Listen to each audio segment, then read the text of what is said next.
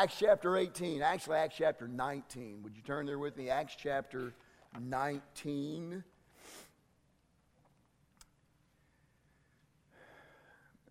And this is where our actual preaching text is going to be.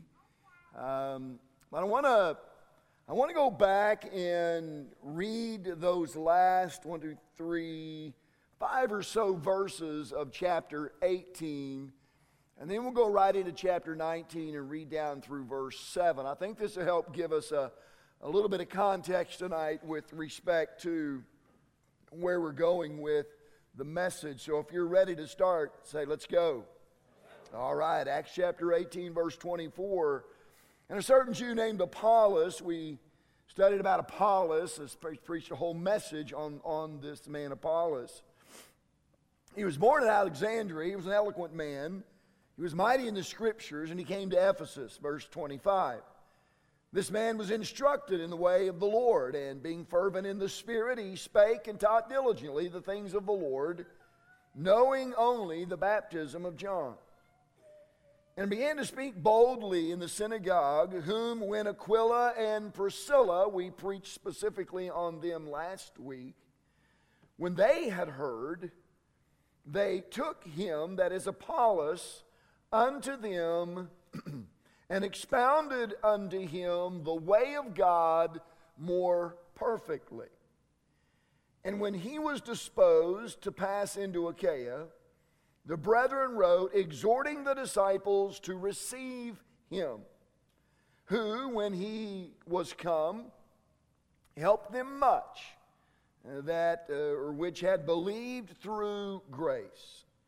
For he mightily convinced the Jews, and that publicly, showing by the scriptures that Jesus was Christ.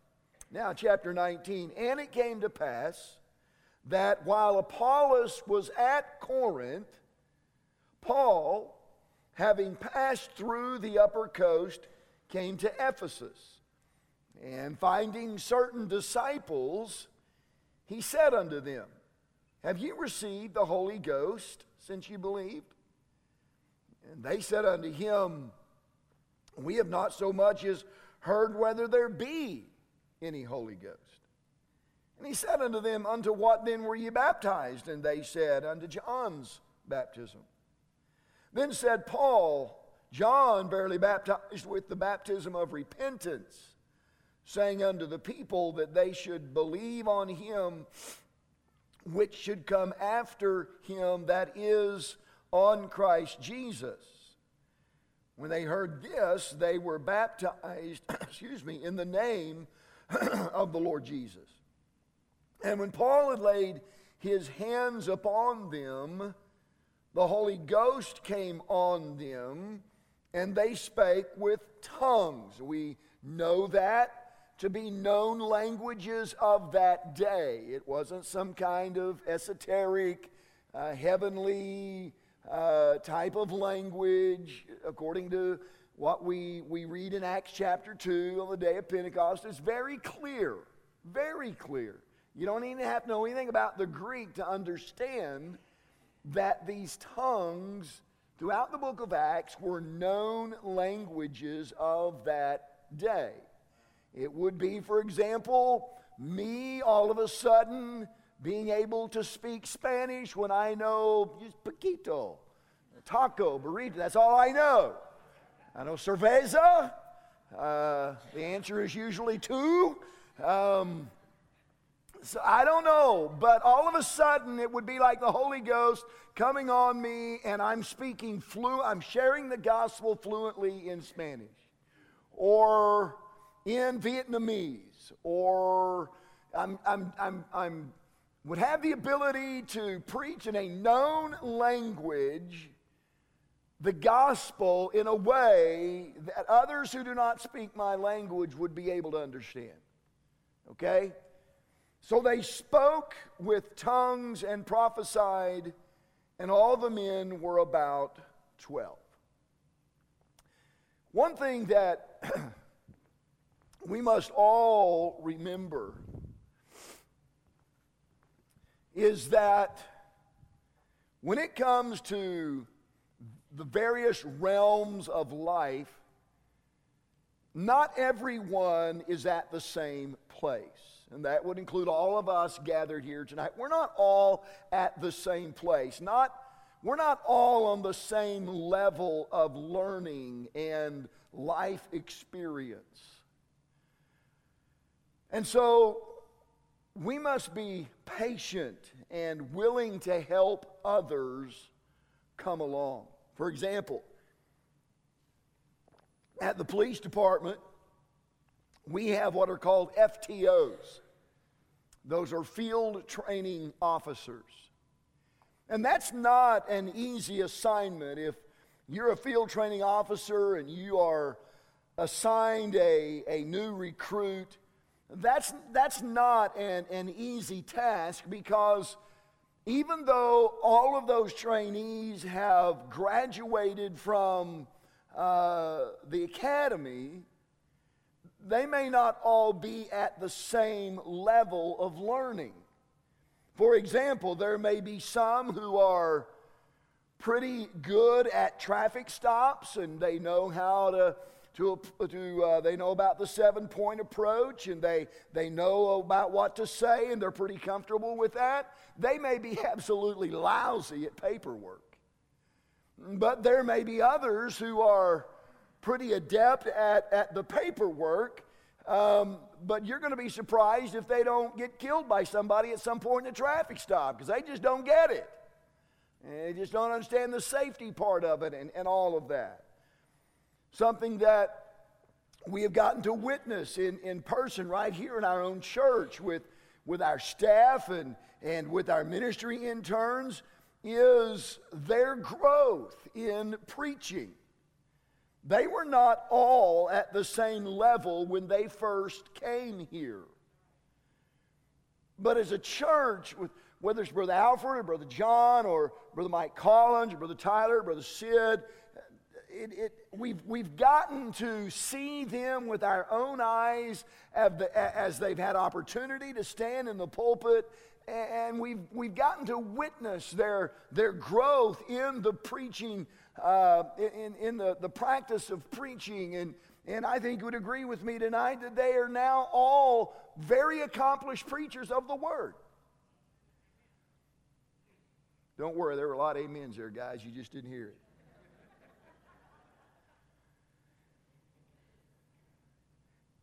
Listen, I don't want them to go home bummed because of this Sunday. I think we'd all agree with me that they are now very accomplished preachers of the word. Thank you. Does that feel better, guys? I don't want to get a text from my son tonight. Well, they're, they're really, some of you newlyweds, some of you husbands are getting to see your wives grow in the expertise of cooking. That's, that's a good place for an amen right there. If you, if you want to sleep in bed with her tonight, you better say amen right there. Not, it's the couch for you, bucko. I'll share this story with you because my wife has, uh, she has shared it herself with others. She's made it public. Years ago, um, I was youth pastor and had a couple of uh, young men over and and I said, honey, why don't you, why don't you, why don't you cook some fried chicken? Well, the only chicken she had was frozen. And so she thought, frozen chicken, fire, yeah, it'd all be good. And so she commences to cutting up and rolling and frying this chicken. And man, it looked good on the outside.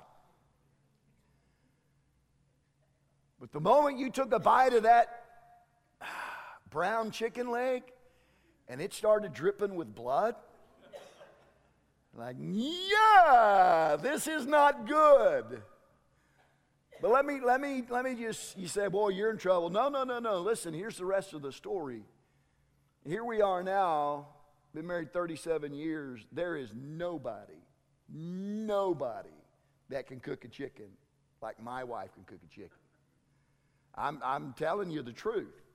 And now she doesn't go to all of that trouble of cutting up the leg and the thigh. Now she just buys these chicken breasts and she makes chicken, uh, chicken strips. golden brown. You, you, can, you can have that Chick fil A junk all you want. You can go to Cain, Raising Cane's, and have all of that nonsense. But I'm telling you, there ain't nothing, ain't nothing like Kate's Kitchen when it comes to frying up a chicken. But I've gotten to witness her growth in that particular area. Listen, I make this statement, I think you agree with me. Nobody starts out at anything knowing everything. Nobody starts out at anything knowing everything. We all have room to grow in many different areas of our lives. And this is certainly true when it comes to spiritual things. One teacher asked her Sunday school class, What was the first commandment? little girl raised her hand and said, The first commandment was when Eve told Adam to eat the apple. Another teacher asked her class what they had remembered from last week's study of Lot's wife. A little boy raised his hand and he said, We learned that she was a pillar of salt by day and a ball of fire by night.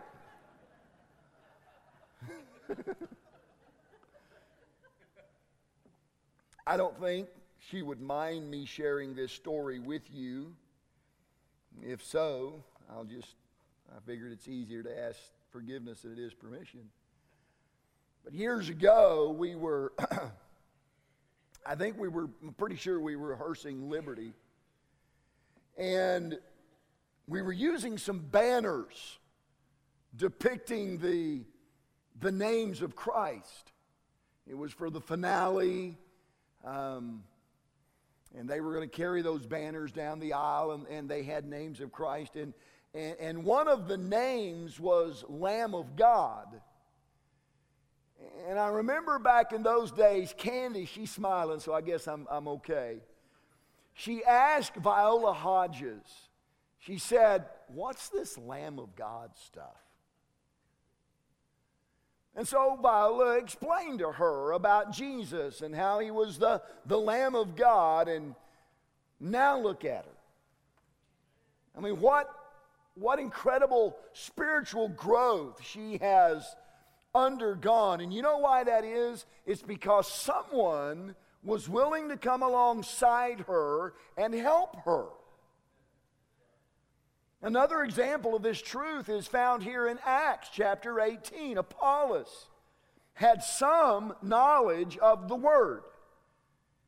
And what knowledge he had, he was very zealous about, about it, and he was very zealous about sharing it with others, but he didn't know it all. And so Priscilla and Aquila uh, heard him speak, and they observed him, and they the Bible says that they pulled him aside, not to chastise him or to belittle him, but the Bible says that they, they took him aside and they helped him. They explained some things further to him and maybe cleared up some things that maybe he had misspoken about. I don't know what that was all about, but I, I know that that they were willing to take him aside and sit down with him. And, and, and the Bible says that they uh, expounded the way of God more perfectly to him. You know what we call that? We call that discipleship.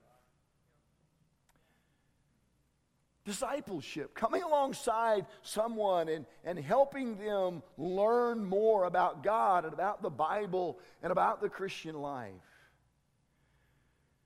How many of you would be willing to admit tonight that no matter how many times you've read the Bible, there are still occasions when you're reading the Word of God that you look at something and you go, wow, I've never seen that before.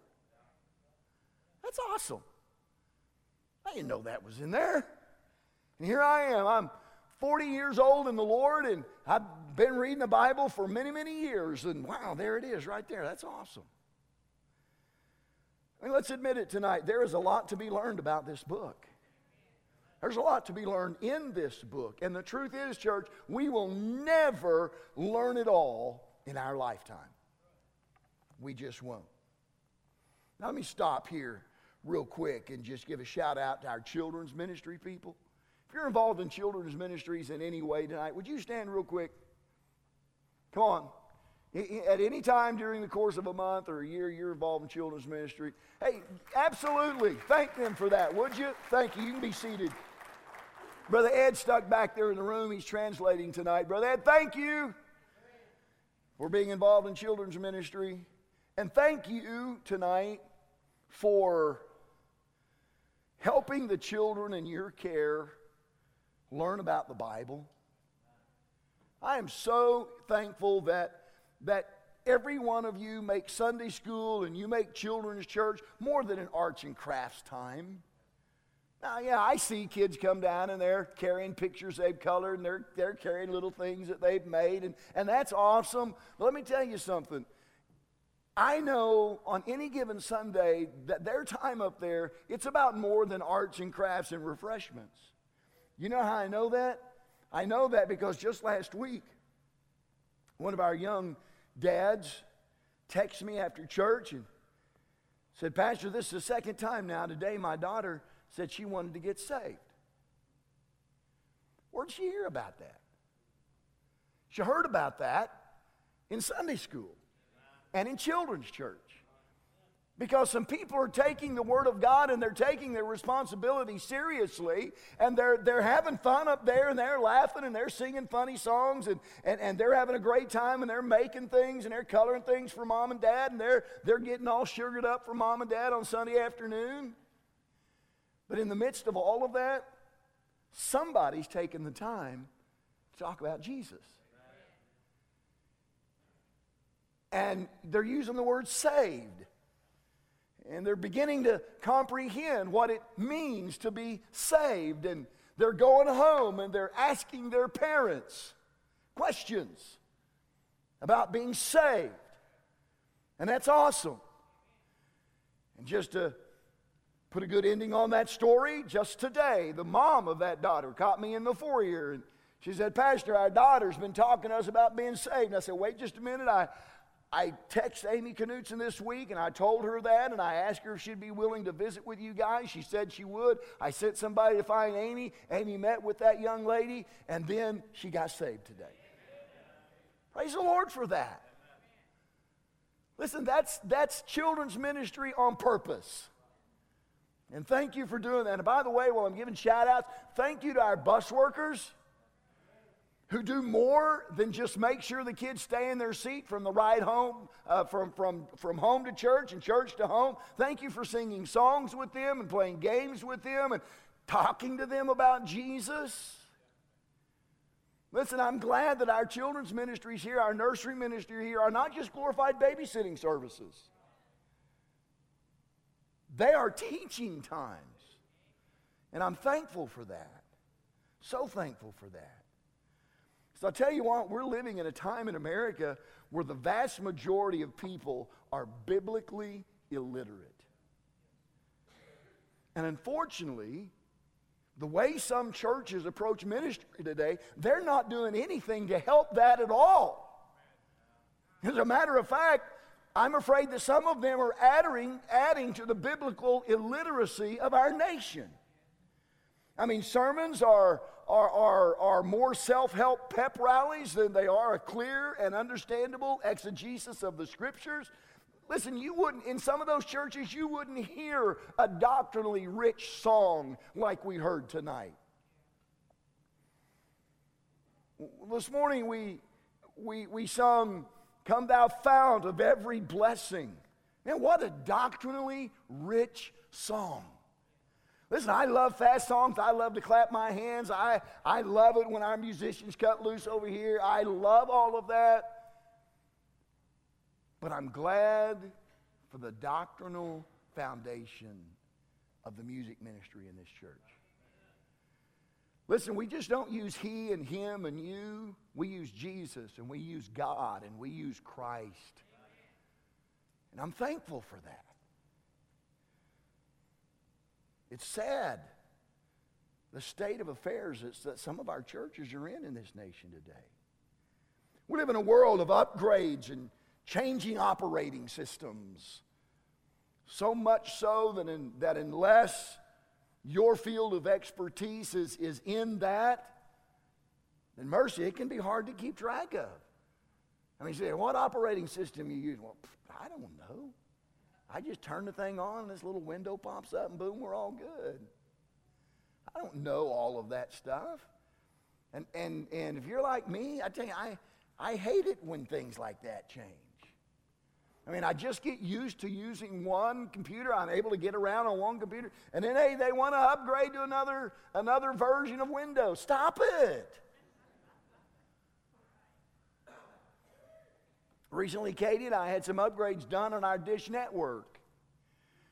So they came in, they took, oh, yeah, yeah well, that stuff's antiquated. How long you had that? Well, a long time. And we got all this new equipment and all this stuff. And I'm telling you what, we nearly, we nearly throw the remote through the, through the window now because we, we can't even turn the TV on hardly. And then when it comes on, it comes on some stupid thing. And then we're flipping around. Well, I don't know. Well, here, you do it. I don't know. The coolest thing about it, the coolest thing about it is I can push this little button and say, San Francisco Giants baseball. It's right there. I like it. I know how to do that, but the rest, I don't know. Listen, we're paying a lot of money for something that can do a lot of things that we're not doing. That's what I know. It's mind boggling, I'm telling you. So, preacher, when are you going to get to the text? Right now. Paul comes into the city of Ephesus. This is the second time now that he's, that he's been there. He had been there for just a short time prior to this. And here he is again. He's in the city of Ephesus. And when he gets there, he encounters this, this group of men. The Bible calls them disciples. And he begins to quiz them about some things. And the first question that he asked them was, Have you received the Holy Ghost since you believed? And their response was, We haven't even heard about that. And so he begins to elaborate on this and, and a number of other things that we read about a moment ago. And so here we have this group of 12 men. Again, the Bible calls them disciples who along with their families, were quite possibly the nucleus that God used to build the church in Ephesus. We aren't given a lot of details con- concerning all of that, but, but here's what I want you to see tonight. We'll get into the message now. Paul cared about these men and their spiritual understanding, and he wanted to help them take the next step. So here's what we see Paul started where they were. And so, in order to find out where they were, he started asking them about the Holy Spirit and talking to them about John's baptism and, and so on and so forth. And, and here's what you need to understand about John's baptism it had happened some 20 years prior to this particular time in the book of Acts, chapter 19. And, and they were some uh, uh, uh, 20 miles or so uh, from where John had, had ministered, many miles, not 20 miles, many miles away from where John had ministered. And, and how these men got their knowledge and insight, we, we don't know of all of that. Now, let me help put that in perspective. Let's go back 20 years ago to 1998. How many of you would agree tonight that things have changed since 1998? Hairstyles have changed, at least for some people. For some of us, we've got the same cut short on the top, long on the sides. Hairstyles have changed, glasses have changed. Some people need to figure that out. Cell phones have changed. Yeah, buddy, look at them babies. I've told you this before. I remember even before 1998 when our church got a bag phone. Boom. Reach up and put that antenna on the top. And we thought we were big stuff because you weren't allowed to go on a church trip unless you had the phone. The phone. The bag phone. And sometimes you'd make a call just because it made you look important. You had the bag phone, and then you're really moving up when you, when you got these babies. I mean, that was high tech stuff in 1998. Computers have changed. So if you take someone from 1998 and you just drop them right in the middle of 2018, they're going to need some help, aren't they? They're going to, they're going to need a little orientation. I'll go back to the police department. You take someone who was a cop in Liberal in 1998 and you just drop him into the middle of the police department now in 2018, I'll guarantee you that he's going to see real quick some things have changed. And they're going to need some help getting around, navigating things. I can only imagine what would happen. Where's Brother Monty? Is he in here? Ah!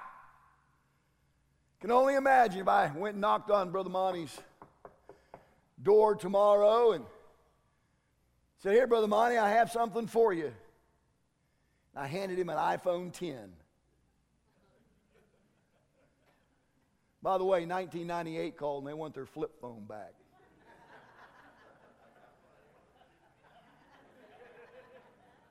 Brother Monty is happy with his flip phone. Don't bug him about his phone. He loves his phone.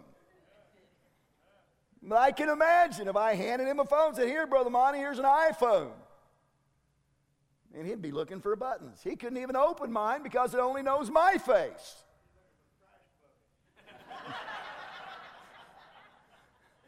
Please don't give it back to me. That would be an expensive trash bucket deposit. But you know what I'm saying tonight? In our study of Acts, we've seen how things have changed and how things are progressing as the gospel is being preached and churches are being started.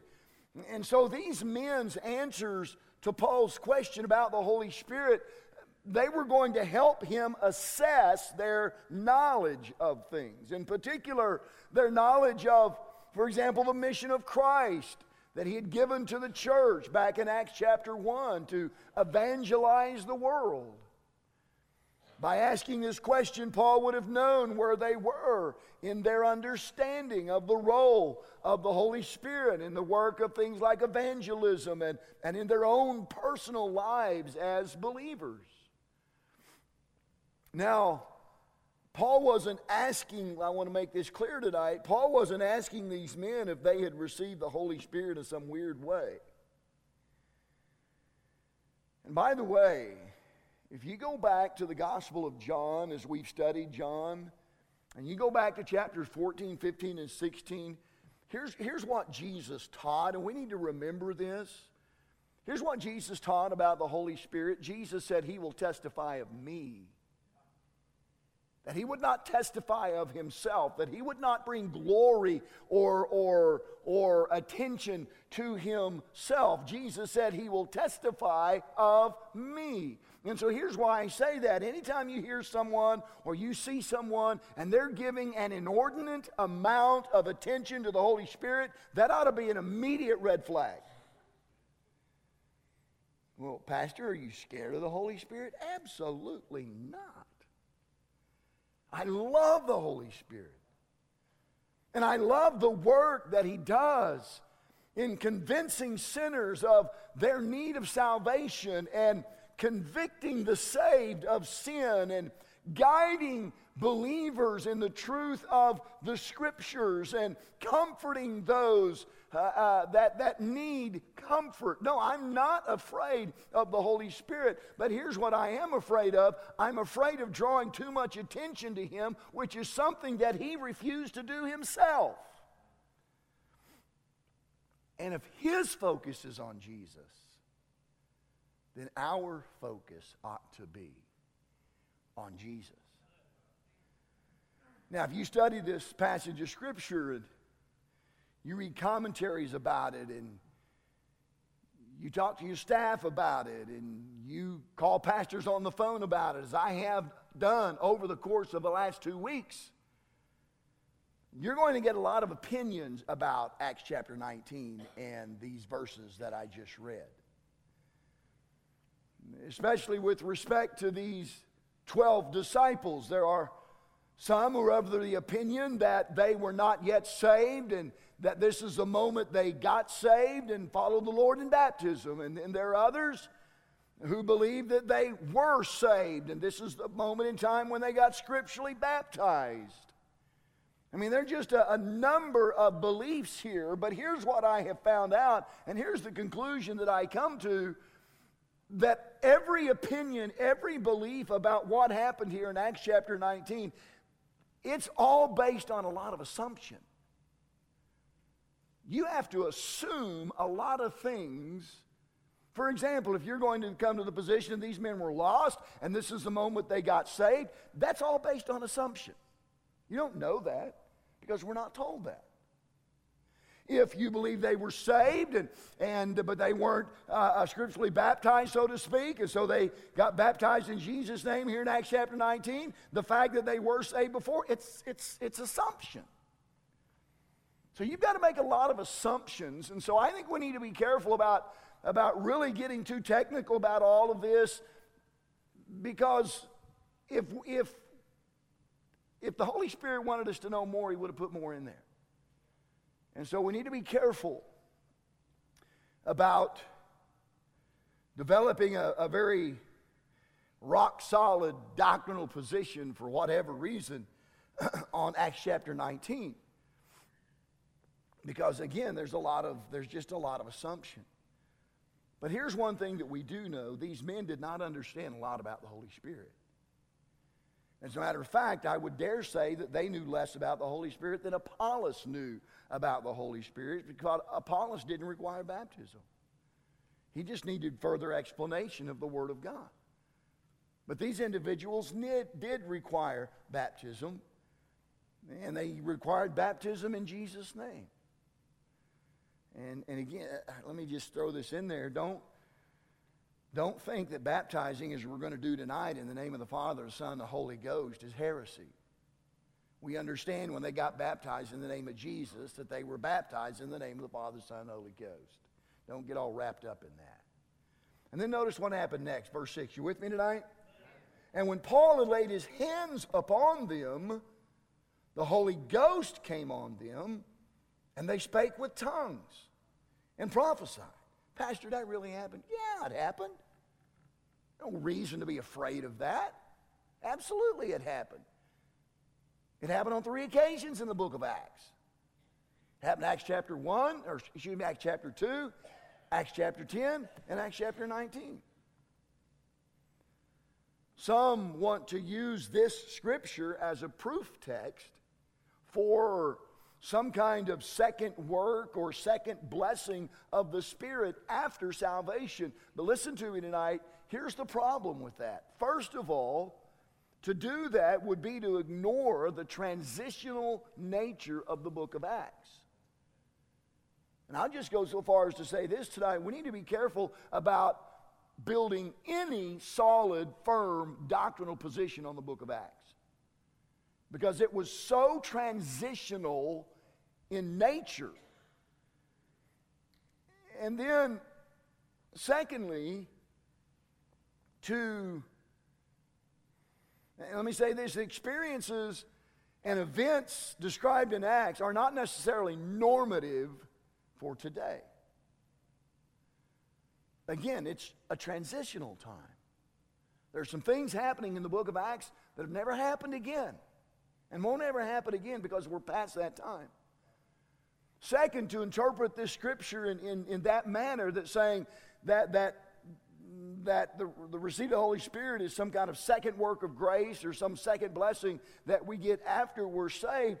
Listen, to, to say that is to deny the explicit teaching of the New Testament epistles, which declare unequivocally that every Christian receives the Spirit at the time of salvation. Paul makes that abundantly clear. In Romans chapter 8 and verse 9, he says, Now if any man hath not the Spirit of God, he is none of his. So, according to that verse, you can't get saved and belong to Christ and then get the Holy Spirit.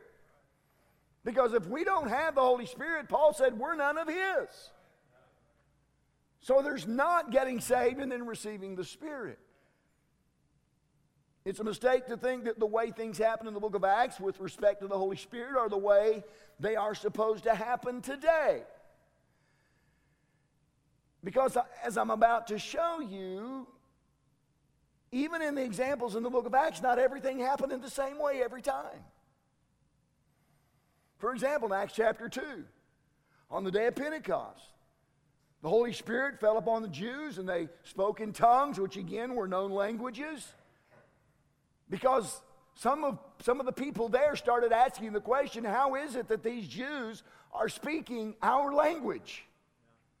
How is it that we're able to understand them? How is it that they're being Jews are able to speak the language we speak? Because it's a different language. So it was a known tongue. They understood what they were saying, they were sharing the gospel. In the book of Acts, chapter 2, 3,000 people got saved and added to the church. But if you read Acts chapter 2, there's no mention there of water baptism. There's no mention there of laying on of hands. And the reason they spoke in tongues was to validate their message. In Acts chapter 8, the Spirit comes upon the Samaritans, and that's those people who were half Jew and half Gentile. What happens there is they believed, and then they were baptized in water. Peter and John laid hands on them. They received the Holy Spirit, but there's no speaking in tongues. At least we read of. Are you tracking with me? So in Acts chapter 2, the Holy Spirit comes, people speak in tongues, but there's no mention of laying on of hands, there's no mention of water baptism. Then you go to Acts chapter 8, and these people get saved. Then there's water baptism, and then they lay their, uh, their hands on them but there's no speaking in tongues. Then we move to Acts chapter 10, and you got the house of, of, of a Gentile man named Cornelius, and you know the story there. We preached on it. Peter preached in this man's home, and people were saved, and they received the Spirit, and they spoke in tongues, and they were baptized, but there's no laying on of hands. Here's the point I'm making. You can't say, well, this is how it has to happen, because this is how it happened in the book of Acts, because in the book of Acts, it never happened the same way every time. The book of Acts is transitional. Things happen the way they happen because of particular situations, depending on who was there and what needed to happen. Say, well, Pastor, what is the, the proper order? Well, to be honest with you, the book of Acts doesn't give us a proper order. That's why we should be careful about building our doctrine solely on what we see happen in the book of Acts. Again, I'll say it because of Acts' transitional nature. Here's what we need to do, church. We need to go to the epistles where Paul and Peter would, would write and explain that when a person believes, that moment they place their faith in Christ, they are indwelt immediately by the Holy Spirit. In Ephesians, they are sealed unto the day of redemption. And then, following their, ba- their salvation, they are to publicly identify, as some will tonight, they are then to publicly identify with Christ through water baptism. And then we're commanded to continually keep being filled or controlled by the Holy Spirit in Ephesians chapter 5. Ah, ah, I, I, I get it now, Pastor. That's when we speak in tongues. No, no, no, no, no, no. That's when we begin speaking to ourselves.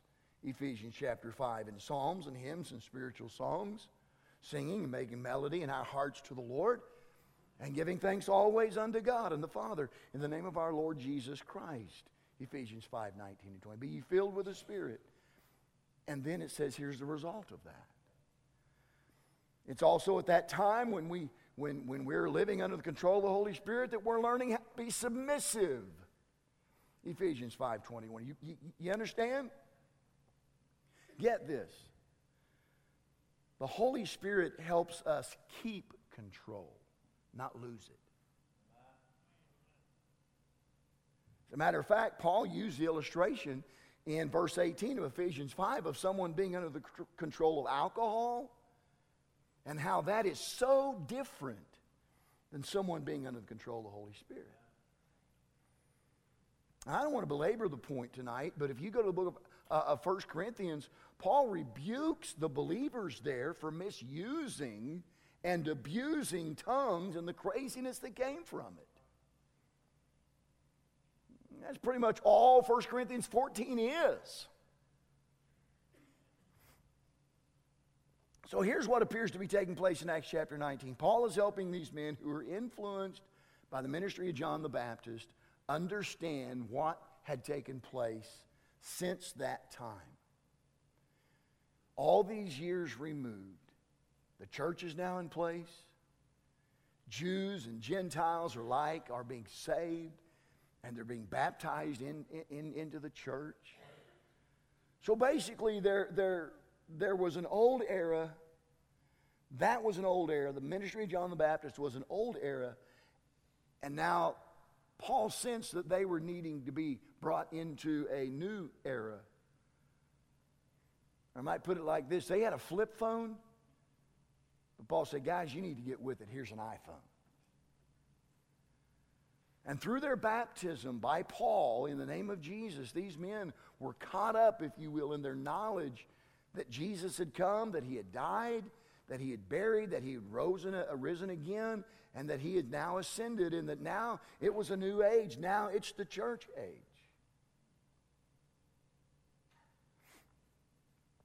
So here's the second and final thought of the message tonight. First of all, Paul started where people were. And by the way, that's what we need to do. If you ever done any teaching or training on the job, then you know that. Somebody goes out to National Beef and, and uh, the first day, Brother Randy, am I, am I right here? The first day, don't you put a blade in their hand and say, get after it? You put equipment on. You got to learn the rules. You got to learn the regulations. You got to learn the proper way to do things. What do you do? You start where they are. Now, if somebody comes in and they've got uh, 10, 15 years um, at another uh, beef packing plant, then you may start at a different place because they've already got knowledge of how this is supposed to be done. You start where people are. Amen. But then I want you to notice this Paul helped them take the next step. And so that's where I want to focus our last few moments tonight in the message. And I want to ask you this what is your next step? as a believer, as a Christian, what is your next step? For some, there's not a next step because I, they've not taken the first step. Preacher, what's the first step? The first step is being saved. Coming to know the Lord as your personal Savior. And when I say that, understand tonight, I'm not talking about some religious experience. I talked to a man this week, and we're talking about spiritual things, and I asked him when he was saved. He's been attending church here, and, and I made the comment to him. I said, It's, it's obvious you, you've been in church before. That's not your first church experience. I, I'm pretty adept at being able to spot people who've been in church before. They know how to get around and they, they know some things, and so that's pretty easy to spot. And so I told him, I said, It's obvious to me this is not your first church experience. And he acknowledged that. He said, Oh, no, not at all. I said, Well, when were you saved? And he gave me some fantastic story about some spiritual experience that happened one night in his home, in his living room, when he was drunk. Now, I'm not God, I'm not the Holy Spirit. I can't tell you whether or not that man is saved.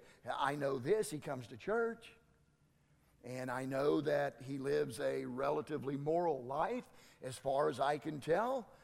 But listen to me tonight that does not constitute salvation.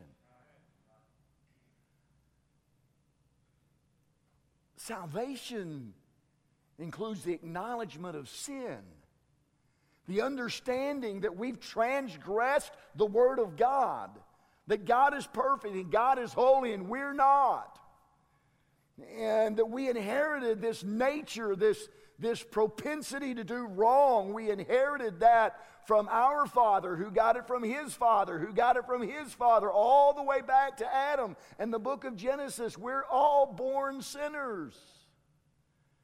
And we acknowledge that and we understand that. And at that point, we understand that we need a Savior, that, that we can't be baptized and get to heaven. We can't join a church and get to heaven. We can't come to church and get to heaven. We can't be a good person and get to heaven. That we can only get to heaven because we have a Savior. And His name is Jesus. And Jesus loved us and he died on the cross when we rightfully should have paid for our own sin by dying ourselves and being eternally separated from God. Jesus died on the cross for us because he loves us. And we come to the understanding that we need him as our Savior that He is the only Savior. And there was a moment in time in our lives when we prayed and asked God to forgive us of our sins and asked Jesus to be our Savior. Listen to me tonight. If you can't articulate that time in your life, I'm not God. I'm not the Holy Spirit. I can't tell you whether you're saved or not, but I know enough about this book to know that if you're saved, you're going to be able to articulate a time when you acknowledge the things that I just shared with you. For me, that was on a Wednesday night at the old property over 216 West Wilson, upstairs in that nasty smelling room that our youth pastor used as an office. And I remember that night. Brother Steve opened the Word of God and he, he showed me the scriptures. I'm a sinner. and You can't save yourself. And Jesus died to save you. And Jesus wants to save you. And for whosoever shall call upon the name of the Lord, Romans 10 13, shall be saved. And that night I did that. And I'm not discounting any experiences that, that you may have had, but if, if they did not include a clear presentation of the gospel and a clear understanding and grasping in your heart your need of Christ, then you need to give some serious thought to where you're at spiritually. Maybe that's the step you need to take. Maybe you need to begin there and take that step of faith because again you ought to, you ought to be able you ought to be able to give a brief testimony of when that time was in your life. Say, well, preacher, I'm not like you. I don't know the date. I don't know the month. I don't know. You don't have to know all of that.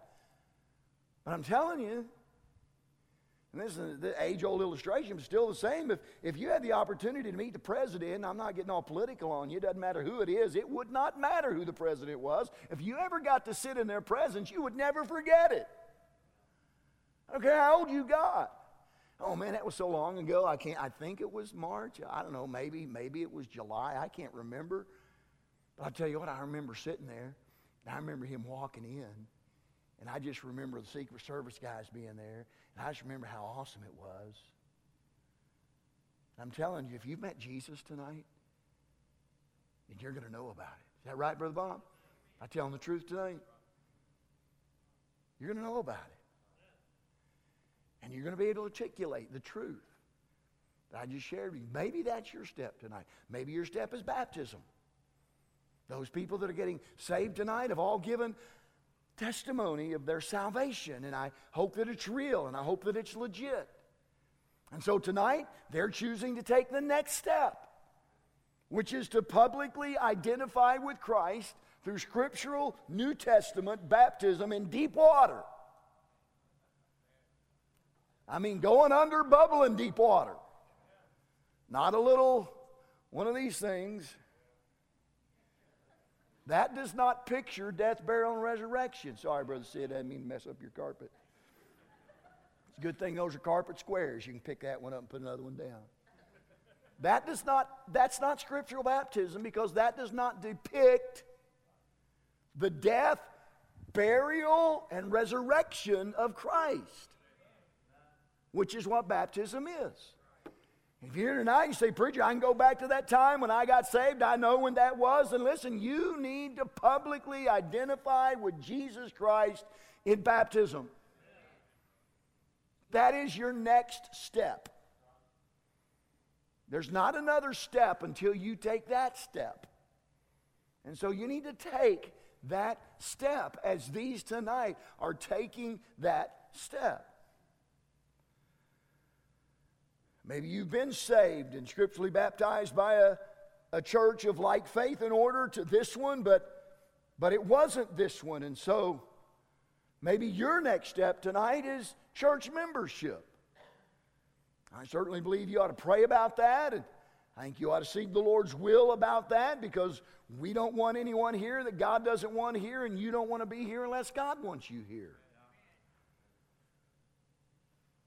But honestly, that shouldn't take months. It shouldn't take that long. If you've been attending here, the Lord's blessing you here, you're growing here, then why not just join here? And then occasionally we'll have someone whose name used to be on the church roll, and I don't know how many, we had like, I don't know, over a thousand, maybe 1,500 names at one time on the church roll, and, and, uh, so you get ready to send out a letter, and you've got all of these names on there. Some of these people had died. Some of these people had moved. They were not even liberal anymore. Some of these people had not been coming to church, hadn't been church in years. And, and so we just went through, and I remember going through that whole process. We read off a list of names. Brother Bill, you and probably remember this. We read off a list of names. We gave people an opportunity to say, hey, I would really like to keep their name on there. But through that process, there were some names that were removed from the church roll of Fellowship Baptist Church. They weren't disciplined out of the church, they weren't kicked out of the church or anything like that. We just took their name off the roll for non attendance primarily. And maybe that's where you're at tonight. And you just need to come and say, Preacher, I want to reinstate my membership. Maybe that's your next step to reinstate your membership in Fellowship Baptist Church. And then maybe for some of you here tonight, your next step is just to go all in. I mean, I mean all in, all the way over your head in to the life of Fellowship Baptist Church. To the point that the church no longer revolves around your life, but now your life revolves around the church. I'm talking all in. For some, that may mean your next step is participating in a Sunday morning fellowship Bible class at 945. Some of you aren't involved in that. You need to get involved in that. You set in a class. That's the one for you, then, then keep going. If that's not the one for you, then go to another one. See if that's the one for you. But 945, some of you need to start showing up. That's your next step. Get involved in a fellowship Bible class. For some, maybe it's a ministry of some kind. Well, preacher, I really been thinking about singing in the choir. Then come on. I don't know, we probably had five or six altos this morning. How many? Three or four altos. I don't know if you saw that. We were laughing about that. I was standing and said, ah, who needs altos anyway? We do. Normally we have quite a few, but they were gone today, and maybe the choir is, is, is your next step. Maybe that's your ministry, maybe being a greeter. And listen, that's not just uh, something we created to give something, uh, people something to do. That's a real ministry. Because you think about back to the first time you stepped into Fellowship Baptist Church. You roll in the parking lot, you see all those cars, your heart starts beating. It's like, whoa, am I, what am I doing here? Am I doing the right thing? And then you start walking to the door and you're starting to get, oh, I don't know about this. And then you get there and there's this smiling face and you say, hey, we're glad you're here today. kind of eases the stress a little bit. Amen? That's the ministry of a greeter. It's not like they stand there and pat you down and check what Bible you have and make sure you got money in your pocket so you can give any offering. Come on.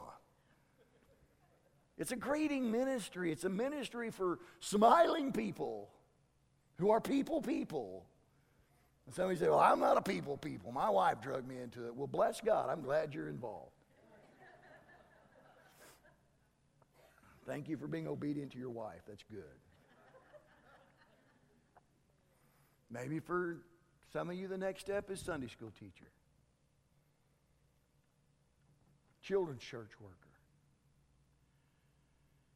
Or, listen to me now, if you really, I mean, really want to go all in,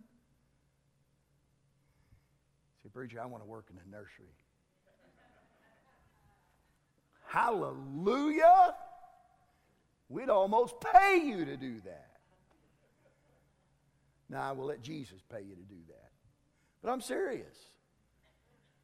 I'm thankful. I'm thankful for the women who give an hour of their week or so to work in a nursery. That's huge. That is humongous. So much so, we have got to remodel and create a third nursery. Praise the Lord for that. But a third nursery, more nursery space means more nursery workers. And we need help. We need help with that. Maybe your next step to being all in is becoming more faithful and consistent in your giving to the Lord. Tithing and giving to missions and giving to the building fund. Last Sunday night, I challenged you in the area of hospitality. Maybe that's your next step. Some of you are just naturally given to that. It's who you are, it's who God made you. I'm talking about ministering to people in your home. And let me say this your next step may help someone take their next step. Amen. They see you take that next step. If they can do it, I can do it. As we prepare for the invitation tonight, what is your next step? And I, we've had a little fun tonight, but in all seriousness, what is your next step? Because we all have one. We've not all arrived. Well, preacher, I'm comfortable where I am. Yeah, but is that where Jesus wants you to be? And taking that next step may be a bit uncomfortable for some. I get that. But it's still something you need to do. Because we ought to always be moving forward and always taking steps in our spiritual growth and in our faith. And so I would encourage you tonight to come and kneel before the Lord and say, Lord, this is my next step. I know what it is. Would you help me to take it? Whatever it is, maybe you're here tonight and you've professed salvation, but the Holy Spirit has convicted your heart tonight because what you're calling salvation really had nothing to do with the acknowledgement of sin and your need of a Savior and your receipt of Jesus Christ. And maybe tonight that needs to be your, your step. Baptism, say, Preacher, I, I'm not prepared to be baptized tonight. But if that's my next step, then I want to take it, and I want you to know that's a step I want to take. I'll meet you right down here in the front. We'll pray together. Whatever the need is tonight, you take it. Let's stand. I'll pray. Father, thank you tonight.